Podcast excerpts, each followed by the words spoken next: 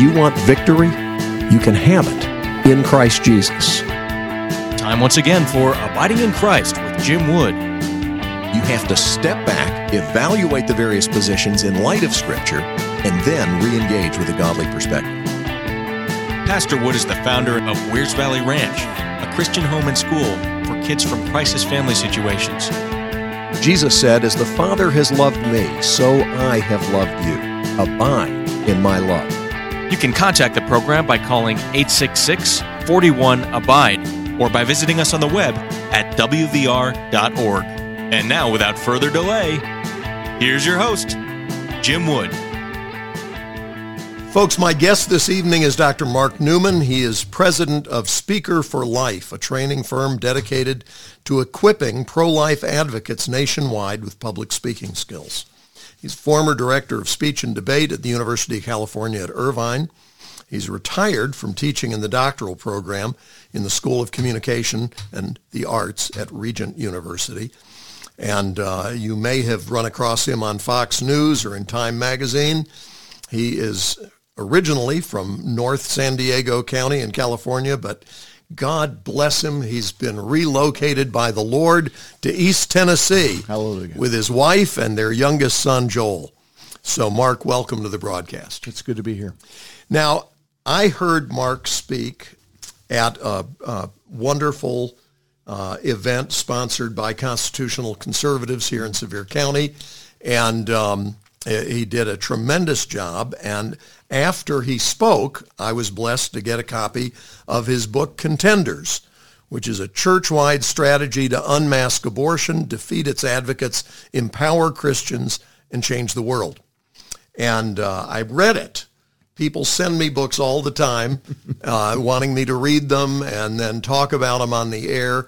And uh, and I let's just say, I say yes less often than I say no. Oh, absolutely. But uh, but it was a delight to read Mark's book, and I was eager to do so because he was such an effective speaker. The things that he shared and the way that he shared them, absolutely powerful. So I asked him to please come on the broadcast. He didn't ask me if he could please do this. I asked him if he would come on the broadcast, and we're delighted to introduce him to those of you who don't know him and to bring him back for those of you who do. Mark, again, we're glad you're here. My pleasure, sir. Now, uh, there are some questions that you address in this book. How did intentionally killing human beings in the womb become health care? When did sacrificing the innocent become the path to freedom? So clearly, Planned Parenthood has done a very effective job of brainwashing a lot of willing uh, victims mm-hmm. into believing a pack of lies. Yes. And one of the things that you do in this book, Contenders, is go back and just not only advocate the truth, but you bring forth some truths that a lot of people, including Planned Parenthood, don't want people to know. Whether it's the Margaret Sanger's eugenic view of, of life and how we want to get rid of undesirables, by which she particularly meant people with dark skin, and uh, or whether it is the fact that up until shortly before Roe v. Wade, Planned Parenthood was still admitting freely in their published literature mm-hmm. that that's a baby in there. That's correct. I've got one of those right here. This is, I think you may have seen this at Constitutional Conservatives. I actually own it, and you can confirm this is an original pamphlet. Absolutely. Uh, on the back of it, it says distributed by who?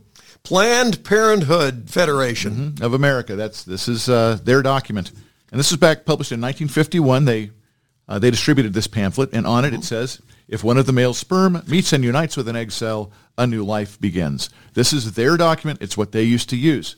They also used to pass out a brochure called Plan Your Children for Health and Happiness, and this was a question and answer brochure about birth control pills.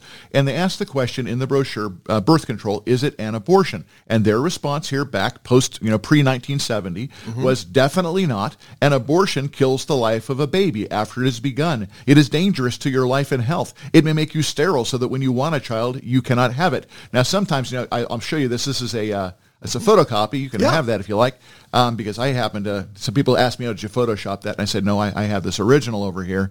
And intriguingly, of course, this original has a picture of, of what on the front? Black child. It has a black child on the front because even though they weren't interested in aborting these children back then, they were certainly interested in making sure fewer and fewer of them were conceived in the first place. So everybody knows human life begins at conception. This Right. is not n- news to anybody. Planned Parenthood knew that it was true back when they were putting out these publications, but Moore Persaud and Torchia in the latest edition of their longstanding textbook, um, The Developing Human Clinically Oriented Embryology. This is their latest edition was in 2020. This is what they wrote. Human development begins at fertilization when a sperm fuses with an oocyte to form a single cell, the zygote. This highly specialized, totipotent cell, capable of giving rise to any cell type, marks the beginning of each of us as a unique individual. Amazingly, not that much different than what we read Planned Parenthood distributing Yes. in The Gift of Life. Now tell us again what book that came from, because I want folks to understand that wasn't published by a Bible college somewhere. Oh, no, this or is a- some church. This is a medical Absolutely. text. Tell us what when what- people what are taking? Mm-hmm. embryology classes uh, on their way to becoming doctors, you know, they take an embryology class. This is a standard textbook, The Developing Human Clinically Oriented Embryology, and it's uh, the, the authors are Moore, Persaud, that's P-E-R-S-A-U-D, and Torchia, which is T-O-R-C-H-I-A, if you want to go look that up. Mm-hmm. So, yeah, we've got this truth claim here. It's an ongoing truth claim, and yet they say, now, no, it's not. Now, people say, well, how, why, how did that change take place? It was planned, yes, right? Best example I've got comes from California Medicine. This is the official journal of the California Medical Association. It's a little bit lengthy. Please bear with me. These people write in this editorial in September 1970, three years before Roe versus Wade, but about the time that uh, Ronald Reagan signed the therapeutic abortion uh, bill into law, legalizing abortion in California. Listen to what they write. And by the way, when I say since the old ethic, whenever you hear the word old ethic out of my mouth, in the article, they identify that old ethic as the Judeo-Christian ethic, which identifies all human beings as having objective moral value. Yes. So this is what they write. Since the old ethic has not yet been fully displaced, it has been necessary to separate the idea of abortion from the idea of killing, which continues to be socially abhorrent. You know, the idea of killing. Right. They say, the result has been the curious avoidance of the scientific fact which everyone really knows that human life begins at conception and is continuous, whether intra or extra uterine, until death. The very considerable semantic gymnastics which are required to rationalize abortion as anything but the taking of a human life would be ludicrous if they were not often put forth under socially impeccable auspices. Mm-hmm. It is suggested by the authors Right. that this schizophrenic sort of subterfuge is necessary because while a new ethic is being accepted, the old one has not yet been rejected. These guys are saying, look, everybody knows human life begins at conception mm-hmm. and then it's continuous. Everybody knows that abortion is the taking of a human life. But what we're going to do is we are going to make the claim that it's not. Mm-hmm. And we're going to make it loudly. And it's great if we can put it forth under socially impeccable auspices. So we'll get the government to say it. We'll get the medical community to say it. We'll get the entertainment community, the education community to say it. And it would be really great if we could get some clergy to say it too. Mm-hmm. And they did, and it worked. Yes. And they're still doing the same thing. Yes. It is still schizophrenic. Yeah. It is still completely evil. Yes. It's, it's human sacrifice. Yes. It's so people say, you know, oh, I just don't understand your know connection with the Old Testament, you know, because it's not like people are running around worshiping idols anymore. Well, uh, C.S. Lewis in the Screwtape Letters, right? He's got the uh, the senior demon Screwtape speaking to the junior demon Wormwood, and he says, "Hey, the uh, our instructions for the present are to conceal ourselves." He goes, "But Yeah. we're going to get them to think that they're worshiping forces." But you know, if any idea of a devil appears to them, just suggest to them something in red tights, you know, with horns and a tail, and and convince them that since they can't believe in that, they can't believe in you. Right? That's what he says what we are experiencing in abortion in America today is nothing less than idolatrous child sacrifice. Absolutely. And it's been it's been being done for the same reason today as it's been done for the same reason always, which is I either want to keep my life the way it is and this child's going to get in the way, so I will sacrifice it to keep my life, or I have goals in my life that I happen to believe this child is going to get in the way of, mm-hmm. so I will sacrifice this child in hopes of gaining these dreams. Yes. And what these people don't understand is that children don't interfere with things, although they might sometimes alter your dreams. And in fact, I know it's hard for some people in this anti-child culture to believe, but those children can actually make your life better. Yeah. And folks, if you're listening right now and you say, you know, I'm horrified, I did not know. Well, you are part of the majority, sadly. But I want you to know something. God loves people. He not only loves little children in the womb and out of the womb, God loves you. And if you have sinned in this area or you've been a part of encouraging others to sin in this area, if you felt like, well, it's no big deal, I want you to know it is a big deal, but a bigger deal is that God loves you. And you need to come to him and say, I am so sorry. And you will find that he doesn't have to be persuaded to love you. He already loves you. And Jesus came to save sinners. Now, the gospel is the antidote not just to the abortion issue. The gospel is the power of God for the salvation of those who believe, whatever your problem is. Amen. And so I don't want you to think as you hear this, and I hope are stirred up by it. I don't want you to think that, oh, well, I guess there's no hope for me. Oh, there is. Jesus came to save sinners. That's the only way that I can go to heaven. It's the only way that you can go to heaven. But we don't get there by trying to rationalize our sin and persuade ourselves and others that what we did or what we want to do or are doing is no real problem because we want to do it. Yeah. If we come to the Lord and say, God, I'm sorry. God, be merciful to me, a sinner. Jesus said the fellow who confessed his sin and his need went home justified. He was forgiven. The person who's not forgiven is the one who stands there and tries to persuade God that what he's doing is really good. Right now, in this country, the pro-aborts are filled not just with hatred, but with self-righteousness. They believe that it is absolutely imperative that they provide women everywhere with this form of health care. It's not health care. No, it is not. It's not health care. That would be like my saying that in the name of health care, I'm going to go and provide euthanasia for all the people in the nursing home because they may not know that they want to die, but I do. I know best. And so I'm going to go in there and just eliminate all the people who are a burden on society, whose loved ones have to go and visit them, hopefully. And, you know, we can just make, I won't do it in some grotesque, bloody fashion that people can see. I will just kill them in a gentle way. The abortionists don't even do that. No. They don't even do that. It's brutal. It is brutal. It is slaughter. And I'm sorry if this is triggering somebody but let it trigger you to repent. A couple of things about that, Pastor Wood. Uh, on the first hand, it is, it's, it's, true. There is no sin so great that the blood of Christ can't cleanse it. Mm-hmm. Jesus has the authority to forgive all sins.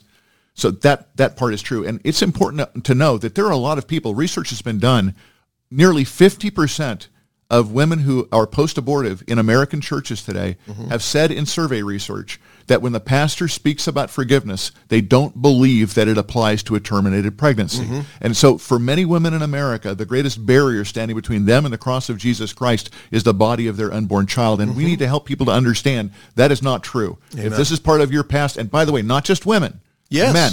Yes. There, are, there are millions upon millions of horribly damaged men in America, some of whom coerced their their wife or girlfriend into aborting their child, mm-hmm. some of whom desperately wanted to save their child, but the law provided them with no way to do so. Right. And they ha- they're carrying that guilt. Mm-hmm. You, we need to lay that down before the cross of Jesus. Amen. Now, on the flip side of that, There is what I what we refer to as easy believism. Yes. And and I hear this from pregnancy center directors pretty frequently where a, hmm. a woman will say, I'm just going to have the abortion and then I'm going to ask God to forgive me. Yeah. So a couple of things we need to note about that. Will God forgive you? Yes, God will forgive you. Will you therefore be able to have this abortion and be unburdened? No. Right. No, and, and not only will you not be, Christopher Kaczor in his book, The Ethics of Abortion, says people believe that abortion will unburden them of an unwanted pregnancy, but it is not true. Amen. They simply swap one burden for another burden. Yes. Right? The burden of, of, a, of a live child versus the burden of carrying around the knowledge that you have indeed uh, intentionally put another human being to death. And not only that, you've conspired with at least two other people to put that child to death. And whereas God may forgive you, that would then that's an incredible blessing. What if our acts of abortion end up consistently hardening the hearts of people performing them? And so we actually uh, take part in the hardening of someone else's heart. I don't want to have that as part. I, God will forgive me, but I don't want to have that as part of my past. I want to save people from that. And you had commented about euthanasia. That's true. And people talking about abortion as health care. Abortion is health care in the same way that slavery is asset management. Amen. Right? It's we take the living human being out of the equation and mm-hmm. call it something else. Yes. And that's we, we cannot do that. Yeah, we just call the slave property. That's correct. And then suddenly we can do whatever we want with them. That's right. And the government has no right to interfere with my property rights. Mm-hmm. That's correct. With my state's rights. Whatever disguise I want to put on it. If you can decide that somebody is not human because you need for them not to be, It's advantageous to you for them not to be. Exactly. Then you can, in your own mind, rationalize almost anything. And folks, this is why we need to go back to God's Word and see what he says about these things. Now, I love the fact that Mark has gone through and carefully documented that the folks at Planned Parenthood and in various medical associations knowingly changed the facts, not unlike today what's happening with sexuality. When a person wanting to be on the U.S. Supreme Court who happens to be female cannot answer the question, what is a woman? Because, in her words, she's not a biologist. This is not ignorance. This is deliberate insanity, willful ignorance. I don't want to know because if I answer that question, it's going to get me in hot water politically mm-hmm. with the people who want me to be on the Supreme Court. Yes. And so I'm going to say, I don't know. I don't know what a woman is. That is, again, further evidence of what Romans 1 describes. Thinking themselves wise, they became fools. And we have a country filled with what God's word would describe as fools. But they're self-made fools. They are choosing ignorance. They are choosing to be deceived. They don't want to know the truth. They've got their hands over their eyes. They've got stoppers in their ears because they don't want to face the facts. You know, God is a deliverer. When you read that chapter in uh, in the first chapter of Romans, God will deliver you from your sins if you call out to him. But God will also deliver you to your sins Yes. if you won't. Because over and over again in that chapter, God says, and he delivered them over to, right, all these things that they want. Yes. So you can either say to God, thy will be done, or God will say to you, thy will be done. Exactly. Right? And then everybody will bear the results of those actions. Mm-hmm. So yeah, we do need to get gain some clarity. One of the things that I think, I, and I just had a conversation on the phone today with uh, with a director over in California about this. You can imagine how bad things are over there. Um, talking about transgenderism, how are we going to deal with this? And and what I want to do is sort of uncover for people how, at least in the social science or you know in, in the social sciences, soft sciences, in academia, how things work. And the way that they work is, in order for you to advance up the ladder, you have to find um, a, a, what it seems like a smaller and smaller um, population of people or ideas to study. And so uh, what ends up happening is we end up becoming like five-year-olds who always ask why, why, Why? Mm-hmm. And and I went through a thought experiment with her, which we won't do on the air right now, but maybe at some time in the future we might like to try it. I went through a thought experiment with her where I um, I posed a really horrific a moral dilemma and said that you know there, there's this guy and he's guilty of this crime and I'm going to be his attorney now. I'm going to have a press conference now. You ask me all the questions you want and see if you can't pin me down. And I'm going to tell you right now, you can pick whatever moral dilemma you want mm-hmm. and I can defend it for you. Sure. And I guarantee you, matter of fact, I did it so effectively uh, in one of my classes one year. Uh, we were talking about whether or not pedophilia was okay. Mm-hmm. And by the time I got done with doing questions and answers, the, the woman in my class said to me, well, I guess in that case it would have been okay. Mm. And I looked at her and I said, I would never let you babysit my children. Right. Right? Because at some point, people have to be able to look at behavior and say, this is wrong. Why? Exactly. I don't have to give you a reason. It's wrong. God's word says it's wrong. Yes. I love what C.S. Lewis says. He says, listen, the, the purpose of a window being transparent is to see the garden that lies beyond the window. Mm-hmm. But what if the garden too is transparent and the soil is transparent and the earth is transparent? He said at that point, you are functionally blind. Yes. The reason the window is transparent is to see what lies beyond. That's where your sight stops. Yes. Well, every moral argument has got to be grounded in some kind of transcendent truth that you didn't develop, Amen. but to which you are beholden. Amen. Right? And so I, I explained it like chess. If I we're going to play chess right now, mm-hmm. and we laid out our pieces, and you have to play on 32 squares on your side of the board, but I say to you, you know, that feels very limiting to me, and I identify my chessboard with having 128 squares on my side of the board.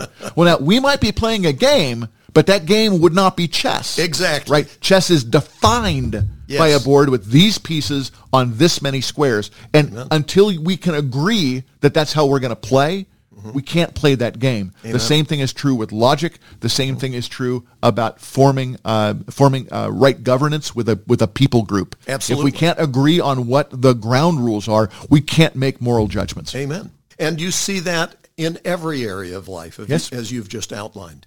And yet, right now, we've got a whole lot of folks in our culture working very hard to say that anybody who tries to impose structure or rules is really brutalizing others. You're not just triggering me. This is violence against me because you have suggested that I am not right. When, Which, by the way, in doing so, they have to say that I'm wrong, meaning that I'm not right. Exactly. Right. This this issue of judgmentalism is kind of weird, isn't it? Sort it, of one sided. Exactly. And that's precisely what's going on. And if you point that out to them, you are again just advancing this patriarchy that imposes this authoritarian view. That's why we can't really have math.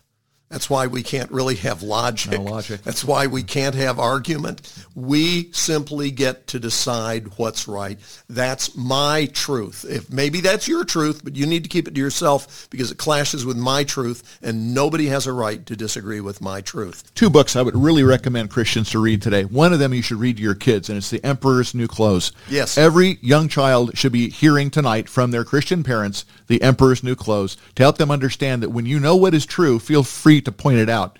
the second book that adults ought to be reading, although it's a tougher sled, is C.S. Lewis's book, The Abolition of Man. Yes. He says that when we when we get rid of moral law, we are not a kind of creature that can exist without moral law. So what ends up happening is human beings come in, he calls them the conditioners, and they create a false moral law, just one that is beneficial to them. Mm-hmm. The problem with that is when the leadership knows the laws are made up, they don't feel beholden to follow them. It's Amen. not like older birds teaching younger birds how to fly. Both of them, they're, they're affected by gravity equally. Mm-hmm. No, we've got a group of elites telling the other people, the peons, how they ought to live. Yes. It, it, it's an amazing thing when you see how uh, this is happening right now in our culture where people are literally making up laws. And I can point you to, to a number of relatively well-known academics who are saying now we have got to have a meta-narrative or we're never going to make it. Right. And, and, it doesn't even matter if it's true with a capital T. It's just got to be something that everybody believes. Right. This is where we're headed right now, and this is why we have the problems we have right now. Yes. Is because we have rejected